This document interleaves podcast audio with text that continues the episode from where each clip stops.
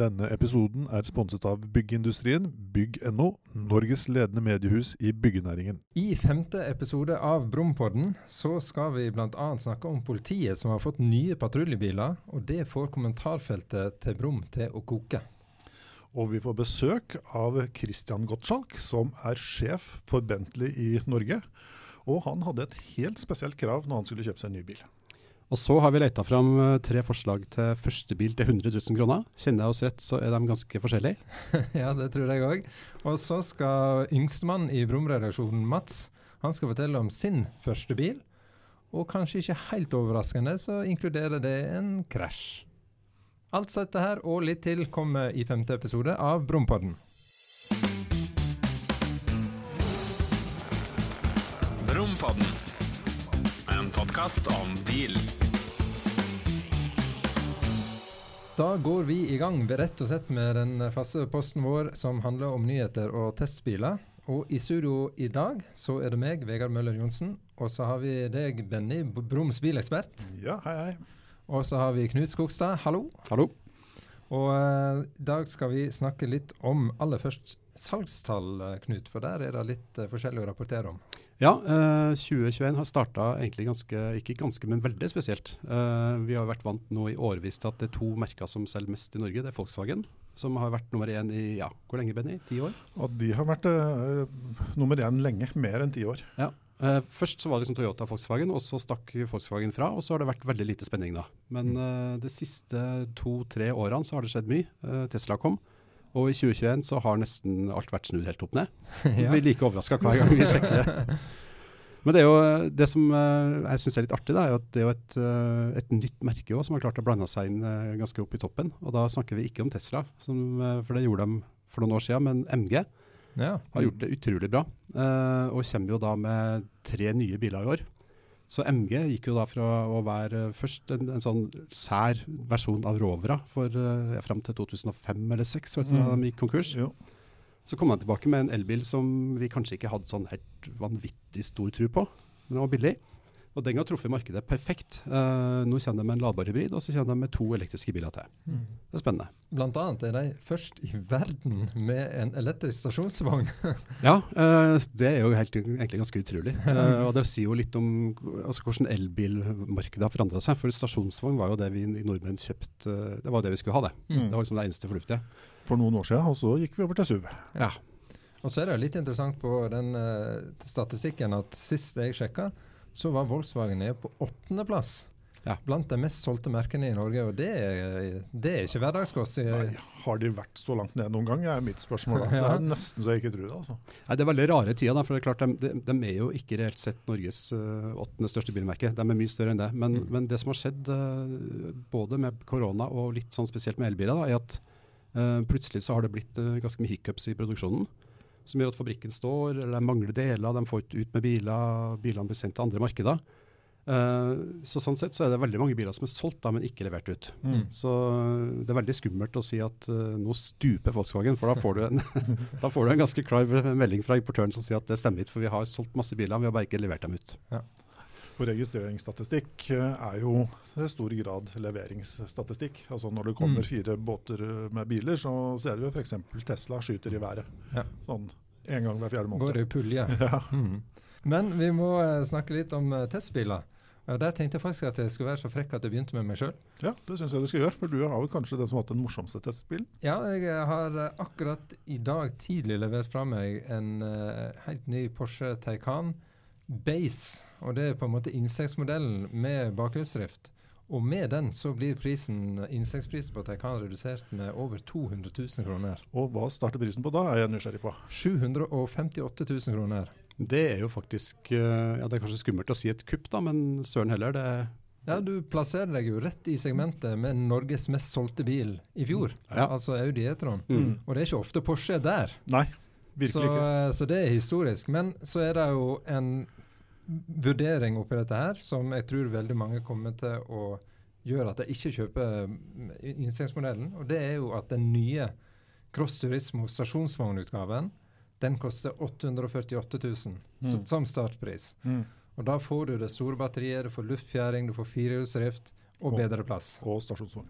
Ja. Men hvis du bare skal ha det artig, altså hvis du skal ha en kjørebil, da, da er ikke valget så vanskelig. Nei, og den er fantastisk å kjøre. Altså, vi har jo kjørt alle utgavene av Taycan. Men å kjøre den med kun bakhjulsdrift, når du kjenner at den er litt mer livlig i svingene, og styrefølelsen enda mer presis Forhjula skal kun tenke på å svinge, ikke på å dra bilen framover. Mm. Da, er det, da blir det god stemning. Jeg kan tenke meg at det har vært noen, eh, vært noen morsomme dager bak rattet på den. altså. Ja, Det er en sånn type testbil som gjør at du tenker deg litt ekstra godt om at fy flate, jeg har det bra på jobb.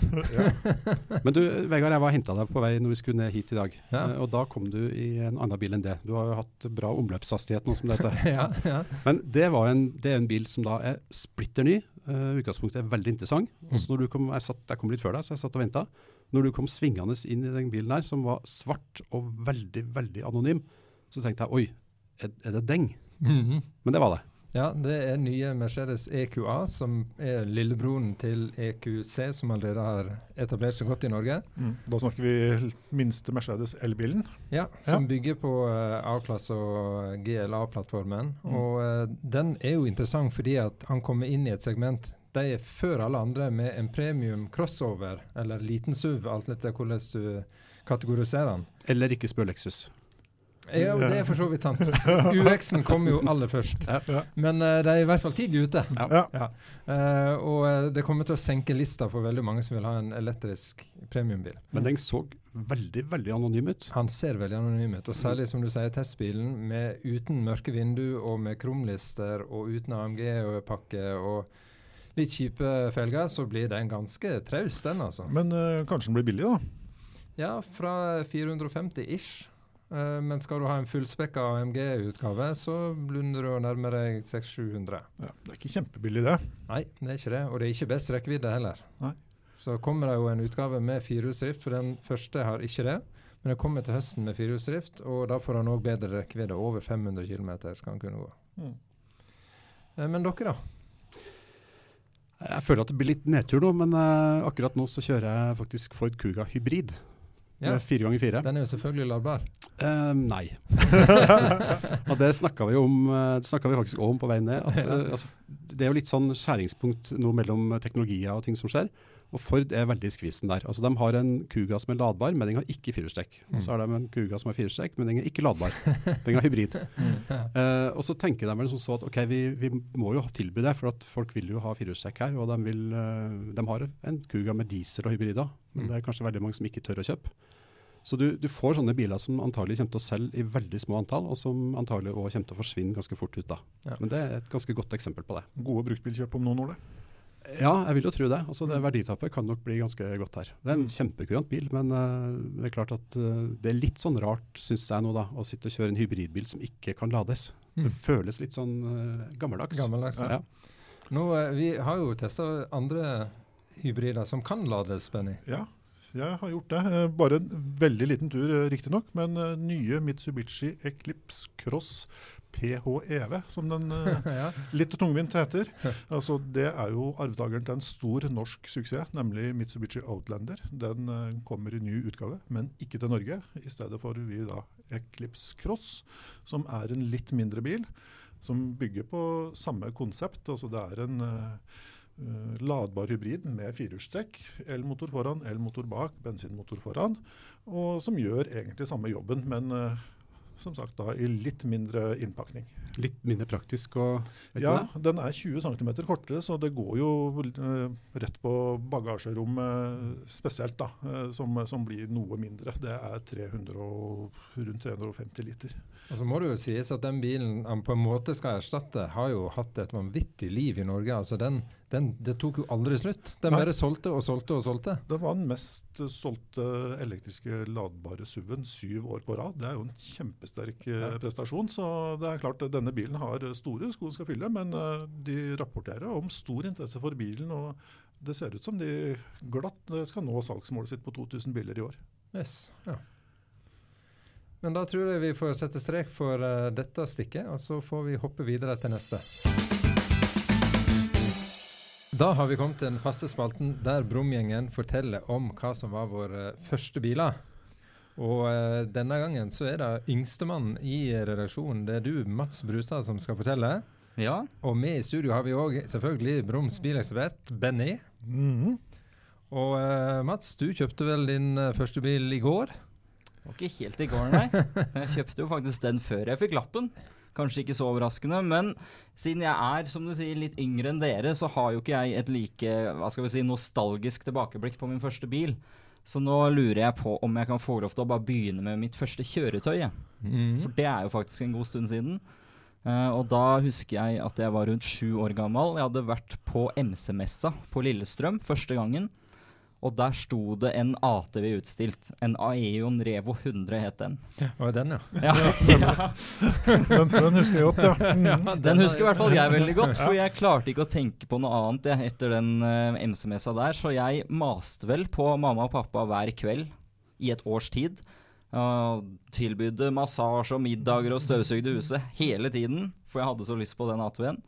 Eh, og så fikk jeg endelig den til slutt, og det husker jeg var en stor dag. Da hadde vi flytta ut til Eidskog, og jeg og en kamerat sto da på den lokale Esso-stasjonen og venta på pappa. Han hadde kjøpt seg ny henger og greier.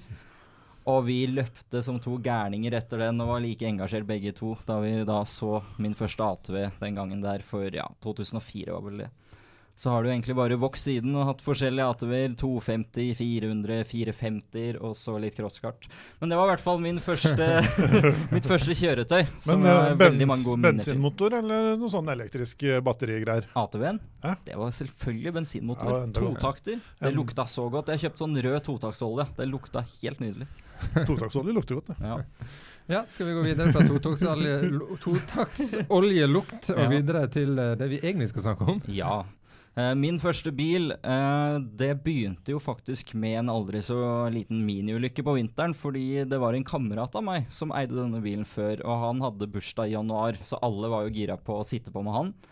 Eh, meg selv inkludert.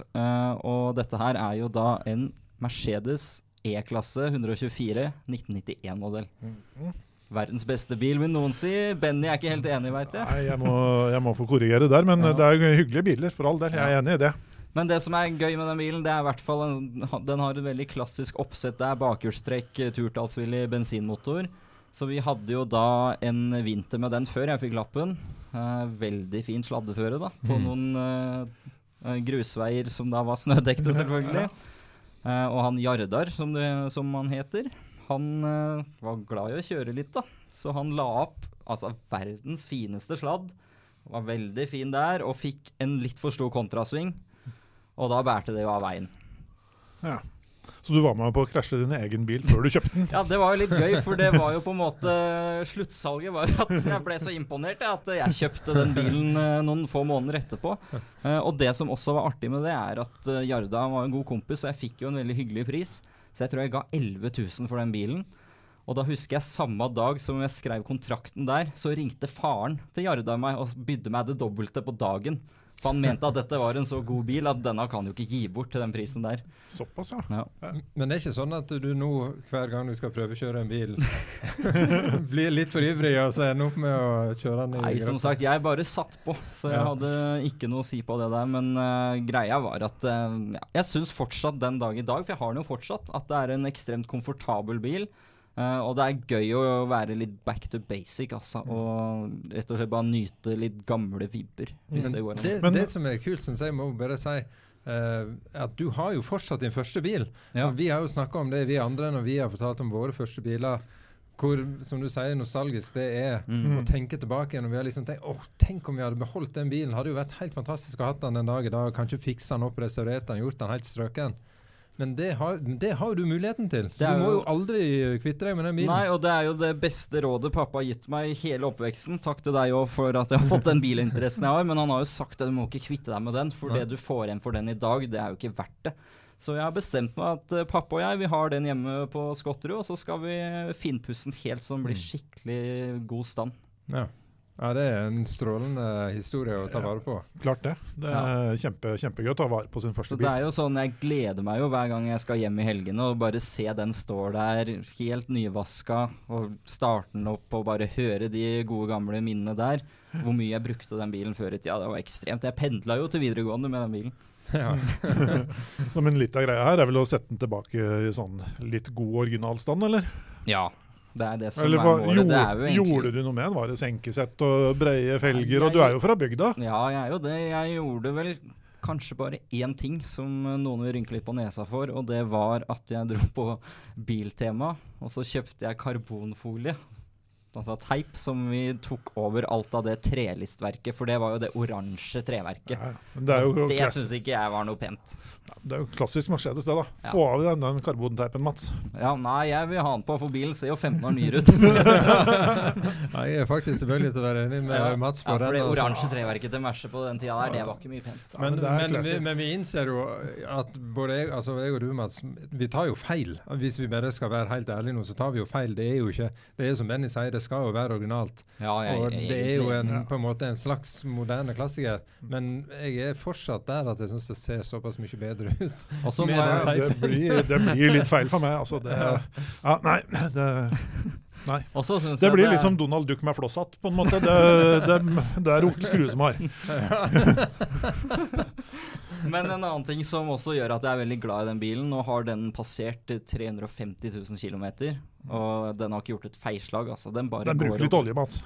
Det tror jeg ikke, nei. Jo, altså, Nei. litt slitt kamaksel og de litt, sla, kamakslene. litt slakk i registerkjedet. Altså, det Et ikke- nei, feilslag for Nei, 300 nei. Nei, rett og slett. Han har mye mot disse bilene her. Altså. Jeg skjønner godt at du får mange sinte mailer om det Den der brannmuren på Mac-en din, den er ikke solid.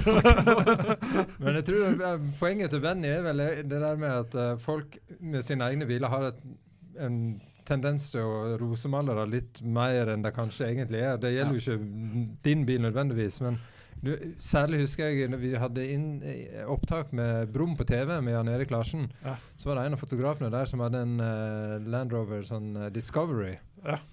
Og han prata ofte om at nei, det hadde ikke vært noe problem med den bilen. Ja, hvis du ser bort ifra at uh, automatkassa røyk, virusdriften funka ikke lenger, luftkjerringa måtte byttes Var ikke det noe sånt, eh, Benny? Jo, jo. Og det er jo, det er jo ganske symptomatisk. Altså når vi, og, og det er jo en veldig god egenskap vi mennesker har. da. Når vi tenker tilbakeover, så er det jo de gode minnene som har festa seg.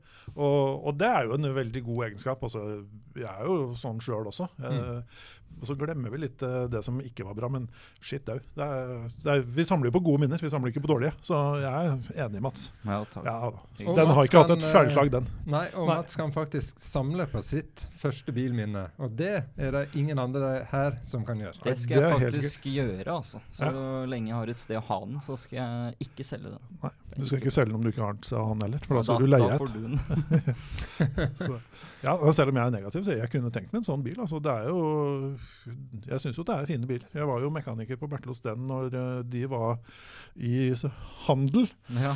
Eh, Så jeg har jo absolutt et godt forhold til de bilene. Altså. Mm. Men før du ender opp med å kjøpe den bilen, så tror jeg vi må Du kan få sette strek. kjempebil av meg, Benny. 50 Var det- var 11 000 Takk for at, kroner det var eh, snakk om? Her, og nå kan Mats og Benny bli enige om pris i bakgrunnen. Og så kan vi gå videre i Brumpodden. 45, sa han litt. Ja, da er vi klar. Vi har fått en gjest i studio. Christian Gottschalk, hallo. Hei, hei. Eh, sammen eh, med meg og Christian så har vi jo Broms bilekspert Benny Christensen. Hallo. Hallo, hallo. Og så har vi deg, Knut Skogstad, redaktør. Hei, hei. Hei. Eh, og som vanlig, Kristian, når vi får en eh, gjest i studio, så begynner vi aller først med å snakke om din personlige historie. Både, og da særlig om bil, selvfølgelig. da. Så det aller første jeg alltid spør om, hva er den første bilen du kjøpte? Ja, du, Den første bilen jeg hadde, var vel ikke akkurat en veldig original eh, bil å, å være den første. Det var en 1303 S. Volkswagen Boble, 1973-modell. Og hvem har òg hatt det som første bil? Boble? Eh, meg, men det var nok en litt eldre modell. Det var en eh, 1200 fra tidlig 60-tall. Ja, men boble er boble. Boble er boble. Men eh, det var jo en ganske kul bil, det, Christian. Ja, Det råeste med den var jo faktisk eh, frontruta, for den var jo buet. Ja. Så du hadde da Ja. bedre plass hvis du røykte. Da fikk du jo plass til eh, hele sigaretten. Eh, det som var bra med den, var jo også at den var jo en såkalt California look. Jeg vet ikke om dere husker det, men da var det jo ikke disse brettevinduene. Eh, det var hele sidevinduer. Mm.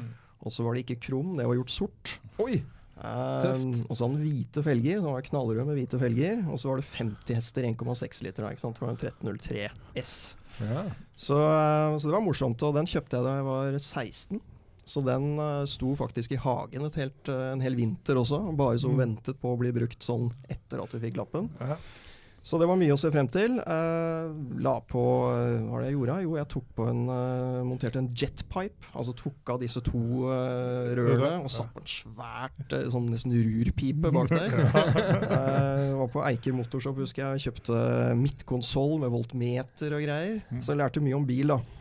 Eh, så tok jeg lappen på 18-årsdagen, og det følelsen av å ta den bilen, kjøre ut av oppkjørselen, helt alene, se meg til høyre, ingen der, helt alene i den bilen, er, eh, det sitter igjen nå. Det, Ja. det var rått. ja, og det er morsomt å nevne Eiker Motorshop. eh, Nei, ja. Der var jeg, husker jeg òg, og handla før internett eh, kom. Så var det en viktig butikk for bilinteresserte. Det var kjempeviktig, den katalogen og alt du kunne Ja, ja, ja. fant der, og dra dit og på en måte få grave i hyllene. Det var helt fantastisk, det. Vi pleier ikke å gjøre det, men jeg må nesten hoppe rett til den bilen du eier i dag. Fordi at du har jo en litt morsom bil. Ja, da, jeg har en, en morsom bil. Eh, Det er en bil jeg har drømt om å ha lenge, faktisk. En bil jeg var med å lansere tilbake i når var det, 2015-16. En eh, BMW M2. Og, eh, så jeg har vært litt på utkikk etter en, en stund etter en, en slik bil. Og så vet jo dere også som kan mye om bil, at i 2019 så kom det jo en del lydrestriksjoner Mm. fra en, eh, et visst direktorat nede i EU. Og eh, derfor var jeg veldig opptatt av å finne en 2018-modell, så det fant vi til slutt. Ja, så du, lyden er viktig for deg, altså? Ja, det er jo halve moroa med den bilen. Mm. Eh, men det jeg også syns er så kult med den, er at den har på en måte et design som tar beskriver kan du si, røttene til BMW. da, Mm. Så langt tilbake. Til eh, 2002 og, og 2002 Turbo, hvis du ser på designet på den. Og så, så har den på en måte essensen av bilkjøring. Det er enkelt, analogt. Eh, bakhjulsdrift, eh, en rekkesekser. Altså, I mitt hode så får du ikke noe, noe mer eh, genialt enn det da, når det gjelder bil. Det er tydelig at det er en bilentusiast vi snakker med her. Og Ja. lyd liksom med, med da, den der eh, pipa bak på folkevogna og med BMW med mye lyd, så ja, helt klart en bilentusiast. Men det er kanskje på tide at vi avslører hva du egentlig driver på med, Kristian? Godt poeng. ja. Hva er jobben din i Du, dag? eh, jeg jobber jo med bil, det er vel ingen bombe. Uh, jeg er daglig leder hos Bentley Oslo, Brooklands Motors på Billingstad. Så vi, eh, vi startet opp for to år siden med, med Bentley i Norge. Og eh, ja, nå har det faktisk gått to år allerede, og vi har flyttet inn nytt bygg på, på Billingstad i fjor. Og eh, ja, det har vært en fantastisk reise. Men den har jo egentlig bare begynt. Så nå er vi inne i år tre. Så det er mye Mm. spennende som ligger foran oss òg. Ja, for der òg skjer det jo ting på elektrifiseringa. Så dere har jo den dyre SUV-en Bentayga som er relativt vulgær, må jeg nesten få lov å påstå. Så vil du sikkert være uenig i det. Men, og den er jo nå òg kommet i en facelift-utgave. Og etter hvert kommer den òg som ladbar. Ja, eh, det er riktig. Altså, eh, Bestselgeren vår har jo vært siden vi startet opp altså Bentayga Hybrid, som er denne SUV-en som er ladbar.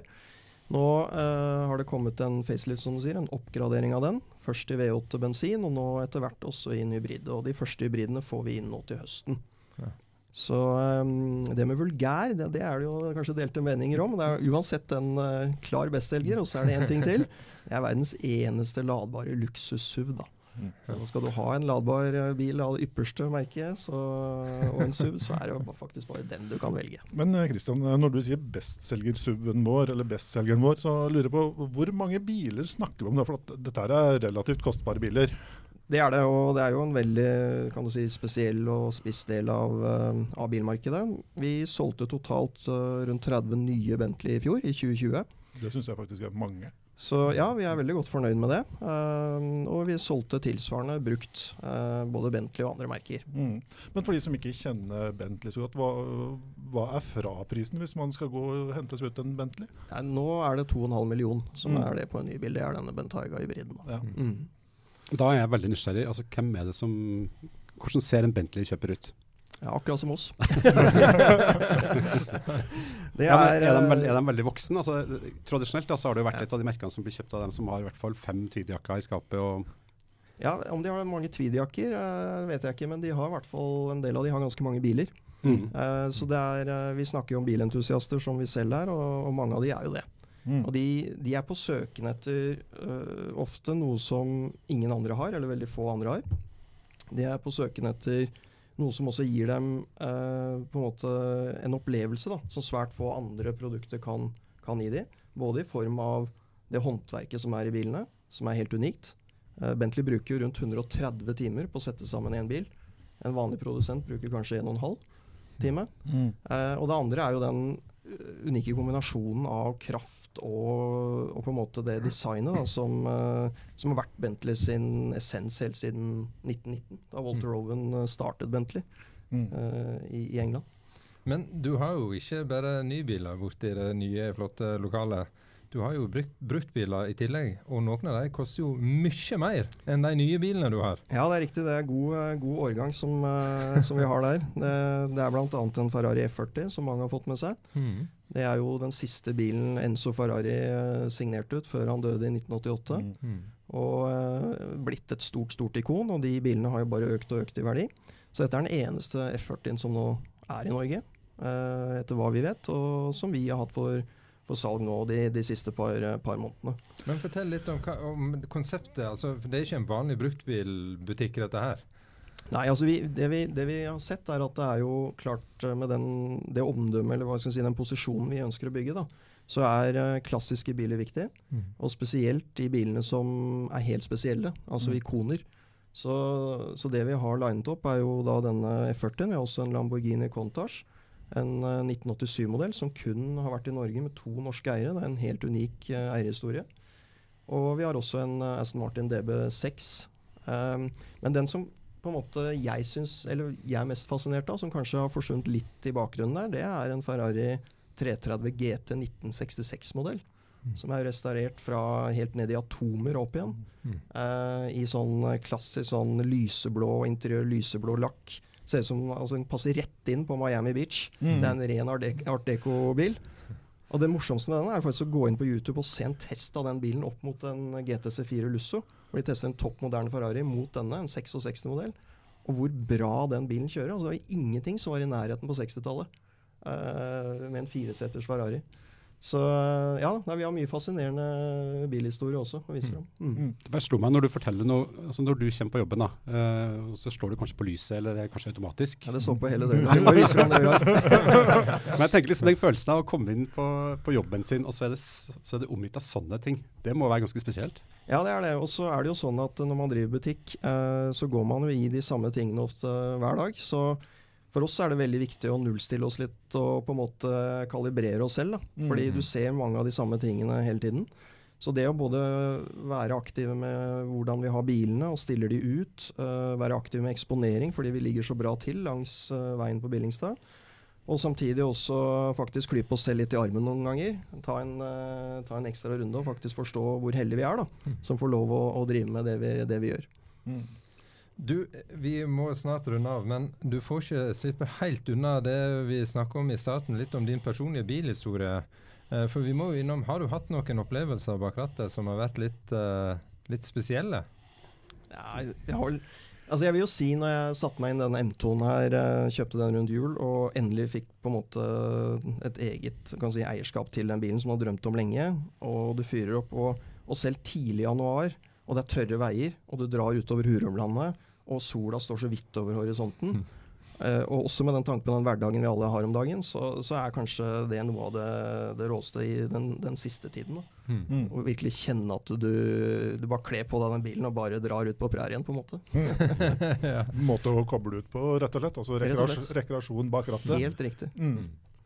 Ja, Det er et fri, fint friminutt å kjøre bil oppi alt det vi har av eh, koronatiltak om dagen. Absolutt. Og det merker vi selv òg, at det er mange som etterspør hva skal jeg si, bil nummer tre-fire nå. Uh, blant annet en uh, strøken Continental GT Speed, som vi, en 2008-modell som vi fikk inn nå for litt siden. Den ble solgt før vi fikk den, faktisk. Mm. Inn til oss. Ja. Så nå begynner jo også den sesongen. ikke sant? Så Ja. Folk kjenner at uh, vi, må, vi må rett og slett uh, Den bilen kan gi oss mye frihet. da. Det begynner å bli Ja. vår, og det kribler litt i ja, høyrefoten. Ja. Men er, er vårsesongen er det fortsatt entusiastbilsesong? Er det, liksom, er er det da vi kryper ut av hiet vårt og liksom er klare for nye biler? Ja, ja, absolutt. Vi, vi har jo også en uh, 1950-modell Bentley Mark 6 uh, for salg. Uh, og det, det er ikke en unik bil egentlig, men i Norge er den unik. Det er vel svært få av de.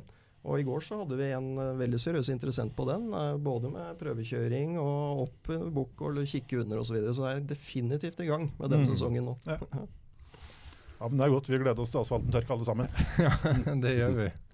Men Kristian, Christian, tusen takk for at du eh, kunne komme i- midt i alle disse her restriksjonstidene og, og prate med oss. Det var kjempehyggelig. Kjempehyggelig. Absolutt. Spør Benny. Da har vi kommet til stikket som vi kaller Spør Benny. Den er henta rett fra brum.no, der vi, eller Brums bilekspert, svarer på spørsmål fra leserne våre. Og har til og med hatt nettmøter tre dager i uka i utgangspunktet. Eh, og der får vi jo masse gode spørsmål, og de har vi lyst til å ta med oss inn i podkasten òg. Klart, vi må, vi må gjøre det. Og et av gjennomgangstemaene er jo eh, valg av bil. Altså hva slags bil skal jeg kjøpe? Og veldig ofte så er det jo da yngre kjøpere som spør, og som skal ha sin første bil med litt begrensa budsjett. Ja, så første bil eh, med begrensa budsjett, og vi har bestemt at budsjettet denne gangen skal være 100 000 kroner. Og vi har funnet tre kandidater hver i litt forskjellige segmenter. Så eh, da er det egentlig bare å sparke i gang, er ikke det? Absolutt. Jeg er litt spent på hva Knut har funnet fram. Ja, Han ser lur ut der, Ja, altså. han gjør det. Det er et veldig godt valg, hvis jeg skal si det sjøl. Nei, altså, jeg- det her er jo kjempevanskelig. Du kan jo bruke en, en måned på å finne ut det her. Ja. Uh, og det hadde jeg jo ikke tid til, så jeg starta egentlig med mm, Jeg landa ganske fort på Audi A3. Ja. Audi A3 Sportback syns jeg er en fin bil. Mm. Uh, og den får du altså det, En bil som begynner å bli noen år, men den ser fortsatt ganske moderne og ordentlig ut, og den har bra motorer osv. osv. Men så, uh, mens jeg drev og så på det, så ramla jeg da plutselig over kabrioletutgaven, som jeg egentlig hadde glemt. ja. Men som jeg husker at jeg testa uh, nesten sånn i Broms barndom. Ja, det husker jeg, Knut, at du testa den, og du beskrev den som bil med telt på tak. Det var noe med telt. Ja, altså jeg måtte jo finne testen, da, eh, for jeg har glemt det. masse tester her. Men tittelen på den bilen er rett og slett 'Test Audi A3 Cab på telttur med Audi A3'. Eh, jeg tror det var en importør som ikke var så veldig for den. Fikk du gule kort det året? Nei, jeg tror ikke det gjorde jeg gjorde det. Men greia er at det er jo en, en, en kul bil. Altså, Den ser veldig fin ut med taket av, og den ser ikke bra ut i det hele tatt når du tar på taket. Nei, det er jeg helt Og det er veldig sånn uh, annerledes til å være Audi, fordi at uh, Audi-designerne er jo, altså de har mye de skulle ha sagt, de, og ting er for, og veldig gjennomtenkt og veldig ordentlig osv. Men her så har de tydeligvis gått på en smell. altså. Tenkte Mm. at søren heller, vi må jo ha tak. Men uh, ja ja, det får nå se sånn ut, da. Ja, tenkte ja. jeg. Og så sto den sikkert utstilt uten tak. Men OK, eh, poenget er jo at du skal jo stort sett sitte inni den, da, Mm. og ikke se ut. Eh, og der får du nå en uh, ja, Du får en bil fra sånn rundt 2006-2008 med 1,8 liters turbomotor. En, Mm. en ganske artig motor til en såpass liten bil. Det er 150 hester i den, eller? Det er 150 hester, så Mm. vidt jeg husker. Nå må jeg sjekke notatene mine. 160 står det her, faktisk.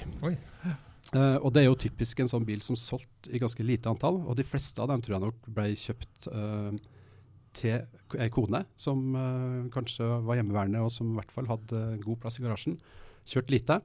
Hun kjørte ned til Nail-designeren et par ganger i måneden. Frisøren, kanskje? Ja, og frisøren, og kanskje møtte noen venninner til, til lunsj. The Bridge. The Bridge. Ja. Nå er vi langt inne i uh, Fordomsland. en, Fordomsland, ja. Så vi skal være forsiktige. Men det er, altså, det er jo en bilkategori som kan være kjempesmart å kjøpe, kjøp, fordi at det er biler som er ekstremt godt holdt. De har gått lite, uh, og de har stort sett blitt veldig pent behandla. Og hvis det har vært noe altså, ja, Kanskje veldig skummelt å si, men hvis du har krasja borti garasjeporten, så har det blitt fiksa. Mm. Det har liksom ikke fått stått og rusta og blitt stygt.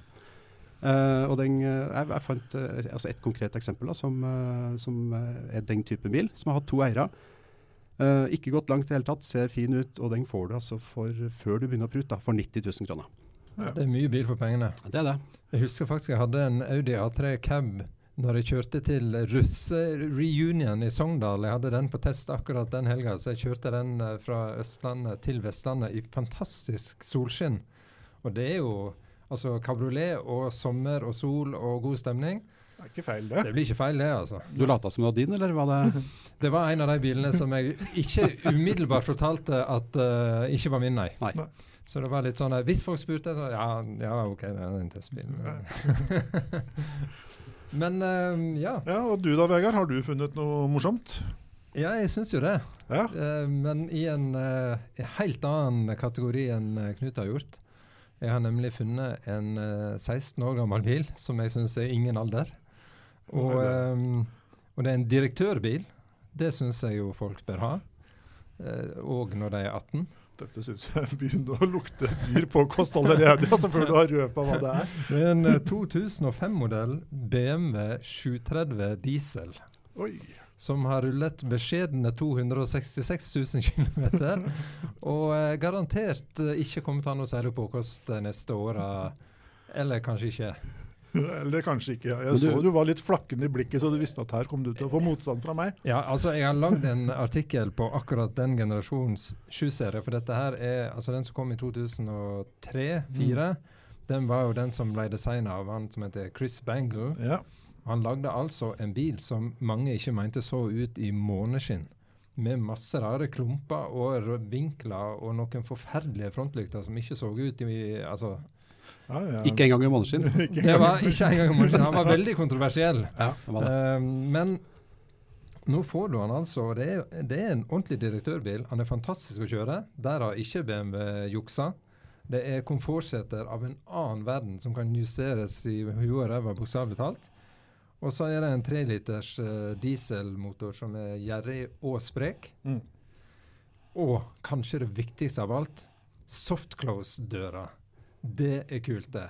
Når du er 18 år og står på stripa og skal slippe inn uh, jentene i baksetet, og så kan du bare legge døra helt forsiktig inntil, og så trekker han seg inn sjøl. Jeg er jo enig i at det er jo en knallfet bruktbil, men eh, det er jo et øh, det er litt sånn risikokjøp. Dette er en bil man skal sjekke nøye før man kjøper det. Jo, men det er jo litt kult. altså Du har jo Audi A8, 7-serie og Mercedes S-klasse. Ja. Uh, og når de begynner å bli så gamle, det er jo sånn bruktbilkjøp for dem som ikke driver med konsekvenstenking. Ja. ja, og det gjør ikke 18-åringer. Nei, nei. Du tenker å fy søren, jeg får den bilen for 100 000 kroner, liksom. Ja, det må jeg, det må jeg bare gjøre. Det er et kupp. Kosta over en million da den var ny, og nå Ja. er det 100 000.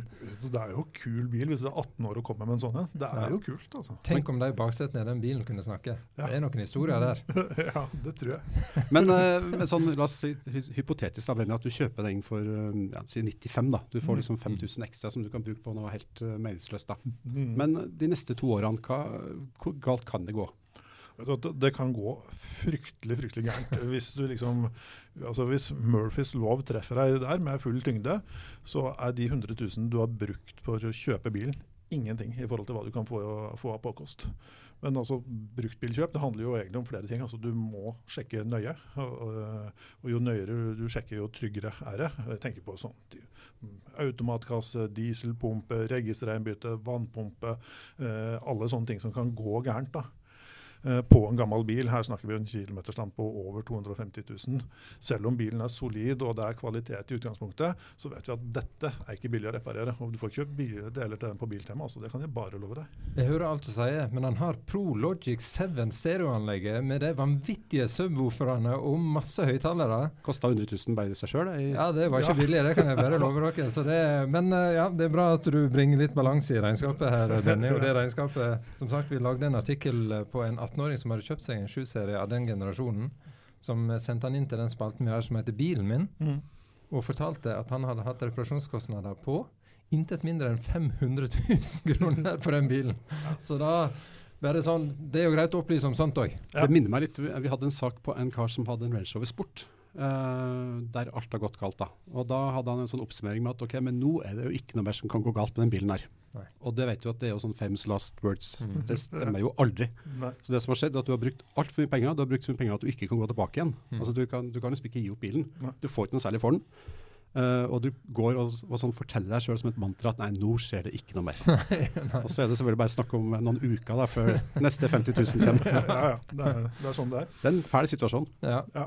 Men Benny, du eh, som jo nå har vært fornuftens stemme oppi alt dette her, eh, hva er det du har valgt? Jeg har uh, funnet en bil som jeg ikke har plass i sjøl. jeg har gått til Japan og sett på en uh, bitte liten sportsbil som heter Mazda MX5. Oh, ja. Andre generasjon av den den får du for under 100 000 kroner nå. Godt under òg, hvis du er flink. Eh, igjen litt sånn som Knut sa, altså her er det ofte entusiaster som eid den, passa godt på den. Uh, det har kanskje vært bil nummer tre i familien. Brukt den til stranda, brukt den, dattera har brukt den litt når vi skal treffe noen venninner og, og, og sånt noe. Så det er biler som har gått lite. Ikke vinterkjørt, ikke rust, og kanskje godt passa på. Eh, og så er det jo veldig morsom å, å kjøre. da, så Denne lille Mazdaen har jo fantastisk eh, presise og skarpe kjøreegenskaper. Du har superpresis styring, du har fast eh, demping, og selvfølgelig med taket nede og musikken på full guffe og på vei til stranda med en kjæreste eller eh, kompiser eller noe sånt noe, så, så er jo dette her eh, syns jeg er en kul bil. Og det er jo også en bil du kan tenke deg at du står opp litt tidlig en søndag morgen. Du står opp halv sju på søndag morgen, du finner deg en svingete landevei, taket nede, fugla kvitrer, sola kommer opp. Deilig. Ja. Rekreasjon. Og så går den ikke i stykker. Nei, altså dette er veldig solid. Bremser er vel omtrent det eneste som må skiftes på en sånn bil. og Oljeskifte i ny og ne, og så er det good to go. Ja, Med altså- mindre at den blir så gammel at den begynner å ruste. Men, og, og andre generasjon det er den som ikke har vippelyktene. For den første hadde vippelykter og var så stor som en fyrstikkeske. Ja, Og så ble den neste litt grann større. Ja, øh, den er en litt større fyrstikkeske. Men øh, jeg hadde veldig lyst til å kjøpe meg en sånn bil en gang. Vi fikk en i innbytte der jeg jobba, en bruktbil. Og tenkte at yes, den tar jeg bare å kjøpe. Og så skulle jeg prøve den en tur. Og så er jo da med mine drøyt 1,90, så fikk jeg da øvre kanten i frontruteramma midt i synsfeltet. Så enten så måtte jeg liksom seise meg opp i settet og se over frontruta. Det, det, det, det ser litt teit ut. Og det er liksom, da forsvinner litt øh, Da hadde jeg hatt enda høyere pannelugg. Ja. Eh, eller så måtte jeg liksom krype ned i setet, og satt jo ikke noe, noe godt. Så den bilen var for liten for meg. Men eh, er du, kall det 1,85 og under, så, så mener jeg at dette er et eh, knallgodt eh, og trygt uh, bruktbilkjøp. Dette hadde jeg faktisk ikke trodd i det hele tatt, at når vi skulle finne hver vår bil, så var det ingen som klarte å komme med et eller annet som Toyota Yaris eller Golf eller et eller annet som er safe og fint og trygt, som vi burde egentlig fortalt til sylferske 18-åringer som skal kjøpe sin første bil. Kan være at folk skulle snakke med andre folk enn oss. Hvis de skal, ja. Så vi, vi begynner jo å bli voksne, men eh, det er bare utapå. Ja, Så så vi- det vi vi har- egentlig sier, er at ikke still oss sånne spørsmål. vi vil helst svare på spørsmål om kabriolet og dyre direktørbiler. Spør mora eller faren din. Det er mye tryggere. Det tror jeg er dagens oppsummering på Spør Benny. Spør mamma og pappa.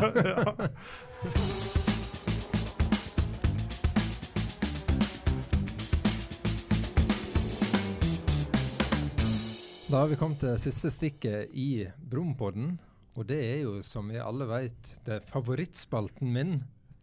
I helsike, Knut! Nå koker det i kommentarfeltet på Facebook! ja, ja, ja. Det der satt fryktelig så gøy, det. da.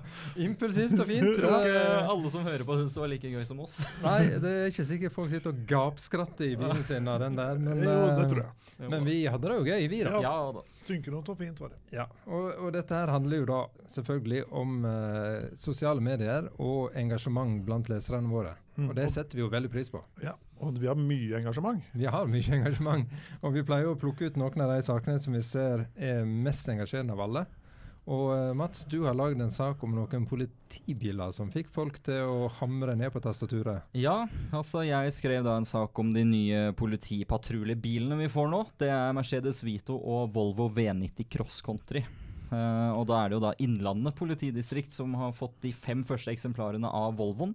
Mm. Og da begynte det jo å koke litt, da. Ja, for, vi må bare, altså, for de som ikke vet det, men dette her er jo en stor stasjonsvogn med litt ekstra bakkeklaring og offroad-stæsj på seg, Ja. og gjerne med en dieselmotor. Ja. Så det er jo ikke vinneren av en lyskryssduell nødvendigvis dette. Nei, det er, det er jo ikke det. Det er jo som du sier, det er en stor og tung eh, bil. Komfortabel og fin, trygg og sikker, og, Mm. og Volvo på kall det godt og vondt, da. Ja. Men hva har vi, hva har vi sett av kommentarer? Du Benny har jo funnet en som har reagert på dette her. Ja, det er en eh, som heter Trond, som sier at Volvo ruster jo så fælt, så han anså jo ikke det som noe problem. Han regna med at de rusta bort før de kom på veien. Ja, eller det- at, de- at de russa i, styk, i stykker mens de var i en biljakt. Så Dere ser delene dette rundt eh, bilen. Se ser bare blålysa ligger igjen i veien. Tror ikke, tror ikke at det er så ille, men så er det en som heter Kjell Vidar. og Han er- var faktisk ikke alene om den kommentaren, men han lurer på hvorfor eh, ikke politiet kjører Tesla.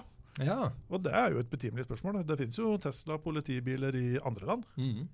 Det er vel eh, noe med rekkevidde som eh, spiller inn her. handler nok litt om rekkevidde og helt sikkert en masse andre ting som ikke vi veit noen ting om. Ja, da. Det er ikke Men, bare eh, det det går på. Hvis du skal ha en biljakt og så bare blinke litt med lyset og si du, nå må jeg inn her og hurtiglade i 20 minutter. Så hvis du bare kan stå ved siden av veien her, og så kan vi fortsette etterpå. Da tar helikopteret over. Norge har fått nye politihelikoptre òg. Ja.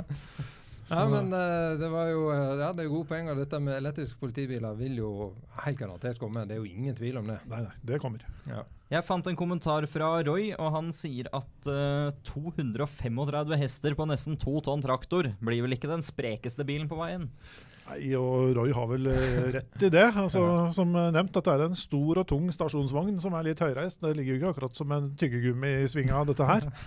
Så, men eh, den går fort rett fram, tror jeg. Ja. Ja. Ja, og så vet vi det at uh, understellet på politibilene de er jo også optimalisert, så det er ikke et standard understell eller bremse på politibilene. De Nei. blir ganske heftig ombygd før de slipper til på veien. Ja da, og vi vet jo ikke hva de har gjort med Motoren. motoren, på de heller, Nei, så det er ikke sikkert det er helt standard greier. Politiet har jo gjerne med å kjøre litt sånn småtrimma biler, i hvert fall hadde de det før. Det ordner seg jo, vet du. Ja, de er- ordner, de ordner seg, vet du. Tune litt her og tuppe litt der, og så Ja. plutselig går det som et uvær. Ja. Men uh, jeg har jo en uh, kar her som uh, heter Harry. Ja. Og han sier at uh, enda enklere å kjøre fra politiet, med andre ord, sier han. ja. Ja, Hva er det han kjører for noe da? Nei, det, hva tror du, Benny? Hva kjører Harry? Nei, Hva kjører Harry? Han kjører en til årskommen Ford Mondeo stasjonsvogn med rust på bakruka. Og klistremerke i vinduet. Og apropos Ford Mondeo og å kjøre fra politiet. Jeg har nemlig en liten uh, tilståelse å komme med. Men jeg håper dette her må vel være Har du kjørt, for, kjørt fra politiet Ford Mondeo? Nei, jeg har ikke kjørt fra politiet. Mondeo. Slapp av, det blir i dette rommet her. Ja, ja, skal for dette noen her eh, må ikke vi eh, fortelle noen. Men Nei. eh, det var altså på vei på en hyttetur. Og så lå jeg bak to biler som jeg syns kjørte veldig sakte. Jeg er helt sikker på sånn som jeg husker det, lå de langt under fartsgrensa. Mm. Og da syns jo jeg at det var en god idé å kjøre forbi. Den første jeg kjørte forbi, var en Ford Mondeo stasjonsvogn. Og så var det den neste bilen, som òg kjørte veldig sakte, så jeg kjørte forbi den òg. Og da så jeg at den der Mondeoen kom etter. Og så var jeg jo ganske ung på den tida her, så jeg hadde ikke så godt utvikla radaralarm og sivil politibilalarm som jeg har nå. Sånn at uh, jeg skjønte etter hvert at uh, Eller trodde først at det bare Han der kan jo jeg kjøre fra, jeg. Jeg hadde en BMW 535 eh, no less, uh, E39-karosseri med V8-motor. Eh, så tenkte jeg at det skal noe gå fint. Og så skjønte jeg eh, Plutselig kom det noen blålys på der, og da skjønte jeg at det gikk jo ikke fint i det hele tatt. Jeg har en eh, liten politihistorie jeg også. Den er ikke like spennende kanskje som din, men den er i hvert fall litt morsom, syns jeg. For da hadde jeg helt nye Audi A3 på test 40 TFSI E, altså den ladbare hybriden. Hæ? Uh, og så var jeg på vei hjem fra en kompis sånn ganske seint i ett-tida på natta eller noe. Og så kom jeg en rundkjøring, og da glemte jeg vel sikkert å bruke det blinklyset. Kjørte litt aktivt gjennom der, og da kom jo politiet bak meg. Og det var egentlig ikke noe stress. De syntes det var en kjempekul bil. Og politimannen sa gratulerer, det er jo tøft med fire liters V8-er i en sånn her bil, Så han. I en A3, ja. I en A3. ja. Det er Så ganske sa jeg at uh, ja, det er hyggelig det, men det er dessverre ikke så mye under panseret der, altså. Så det Men eh, det sier jo litt om Audi og de nye eh, modellbetegnelsene Ja. de bruker. De Ja. er jo ikke til å forstå for menigmann. Nei, Audi skjønner det knapt sjøl, tror jeg. Jeg må si jeg har ramla litt av lasset sjøl, Ja. altså, på akkurat det. Men nå har vi ramla litt av lasset på det vi egentlig skal snakke om òg, for det er jo politibiler vi egentlig skal, skal prate om. Ja. Men uh, har dere en bil som dere tror kunne vært en god politibil? ja, altså Jeg veit jo at politiet nedover i Tyskland kjører jo 911. Jeg tenker at det skulle jeg vært jobba i UP som ville hatt en 911, tror jeg. Ja, da skulle jeg bytta jobb òg, tror jeg. I Italia kjører de Huracan. Ja. Ja, Og i Saudi-Arabia har de jo alt. Der har de, eh, har de jo Bugatti, Men det er sagt, og vet du hva? At uh, jeg har fått uh, blitt hviska i øret her at norsk politi de har ganske mange G500 Mercer Oi. i stallen. Det er Ikke det at det er noe som tar deg på motorveien, men det er litt artig å ha en G500. Men men jeg vil jo tro at de kanskje ikke brukes i UP, men eh, kanskje mer av noen sånn beredskapstropper og noe sånt. Noe her ser jeg plutselig for meg at vi snakka om noe pansra greier. Og, så hvis du parkerer mange sånne f- rundt huset ditt, Mats, Ja. Da bør du gjemme deg under senga. Da har jeg gjort noe gærent. Da er det bare å finne fram hvitt flagg. Tilså alle sine Da tar jeg bare Audi A3 med 4 liters V8 og kjører fra den. Ja, men vi kan vel, eh, Om vi skal konkludere med noe, så kan vi vel si at eh, vi skulle gjerne vært politi, vi. I Saudi-Arabia.